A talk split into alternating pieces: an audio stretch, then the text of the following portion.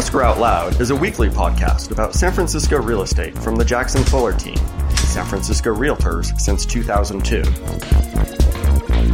Show notes with links are at jacksonfuller.com. Hey, Britton. Hey, Matt. How are you? I'm doing great. How are you? I'm doing well. I'm reminded of that saying, a picture is worth a thousand words. And somewhat of an overbid. So, real estate marketing is all about the picture, at least in San Francisco.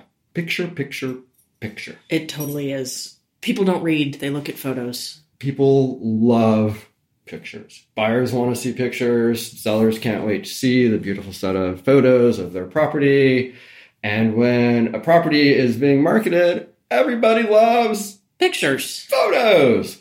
And then the sale closes. And the buyer wants all the photos taken down. Right. but it's kind of like, you know, once you throw a bunch of water into the ocean, you can't go exactly get it back. and it's interesting on the disclosure side when we talk with sellers and take a listing sellers are pretty well informed and you know provide authorization in writing for us to take pictures give us a license allow us to publish those in the mls the multiple listing service the multiple listing service is what drives the distribution of those photos across the internet they end up at brokerage sites they end up uh, at third party sites like Zillow and Trulia. Um, they get picked up on like realtor.com, Yahoo Real Estate, like all of them. Everybody wants the photos.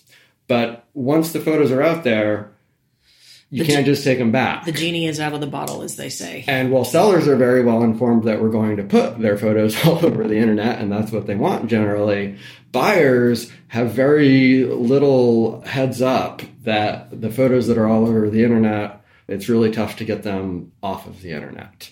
So, you know, if you look at California disclosures, there's like three paragraphs out of the thousands and thousands of paragraphs a buyer will sign that talk about this. So, what can people do, Britton? So, we've had several buyers who have said, Can you please ask the listing agent to take down the photos, especially the interior shots and if there is a floor plan of the home because they feel like it can be a safety and security issue if a floor plan of the home is available. And even though the belongings are different, the furnishings and personal property is that's obviously either the seller's or the stager's stuff that's pictured in the photos. People want they don't want photos of the interior of their home all over online. Well, I mean, it's kind of like house stalking, right? Like you could find out, you know, your boss's address or whoever, like, and you can go look through their house. I mean, obviously it's not their stuff, but like that's a little strange. Uh, some and, and more and more people, more and more people are, um, more and more buyers, I should say, are becoming aware of the fact that they can actually ask that this be done and the trick is, it's not a trick, but um, when a buyer of ours expresses this concern, we always express that to the listing agent prior to closing, because once the sale is closed, the listing agent doesn't have any access to it. It sort of becomes locked in a vault, so to speak, and the, the listing can't be modified by the listing agent. Right. And even if you do modify it because it's been a closed sale, it's basically no longer a part of any of the data feeds that are going out. Right. So, so the record even, of the photo deletion only takes place at the MLS level and doesn't propagate out anywhere. So then you're still uh, left with reaching out to wherever else you find photos of your house and being like, hey, could you take those photos down? So we've had buyers close on their purchases, and then after the sale closes, they contact Zillow, they contact Trulia, they contact Redfin, they contact individual brokerages because the brokerages all throughout town can have sold data published on their websites as well. So it's not a small task. There's a lot of contacting to do, and uh, probably with varying degrees of success or even getting the attention of someone. So, I mean, we see we see quite often the photos do get removed on Zillow and Trulia, but it's not like if you call up, you know, a brokerage that has one office and no support staff that they're going to just jump all over the uh, the request. Yeah, I mean, different companies have different, you know, maybe it's an understatement to say different real estate companies have differing levels of technological prowess. I think that's a true story. Um, and yeah, you know, but the the shame in this is that then if the listing agent deletes all of the photos except for the exterior, which is certainly a very consumer friendly thing to do, the value of the multiple listing service database to agent subscribers is degraded because when you're True. attempting to use that property as a comp, either for a buyer who's looking at something nearby or a listing that you're considering uh, or working on nearby, you've lost access to the best set of information about that property, which was its interior condition. Yeah, and it so there's the the consumer friendly aspect of removing the photos, but then exactly as you said, it's a huge detriment to the brokerage community because then we can't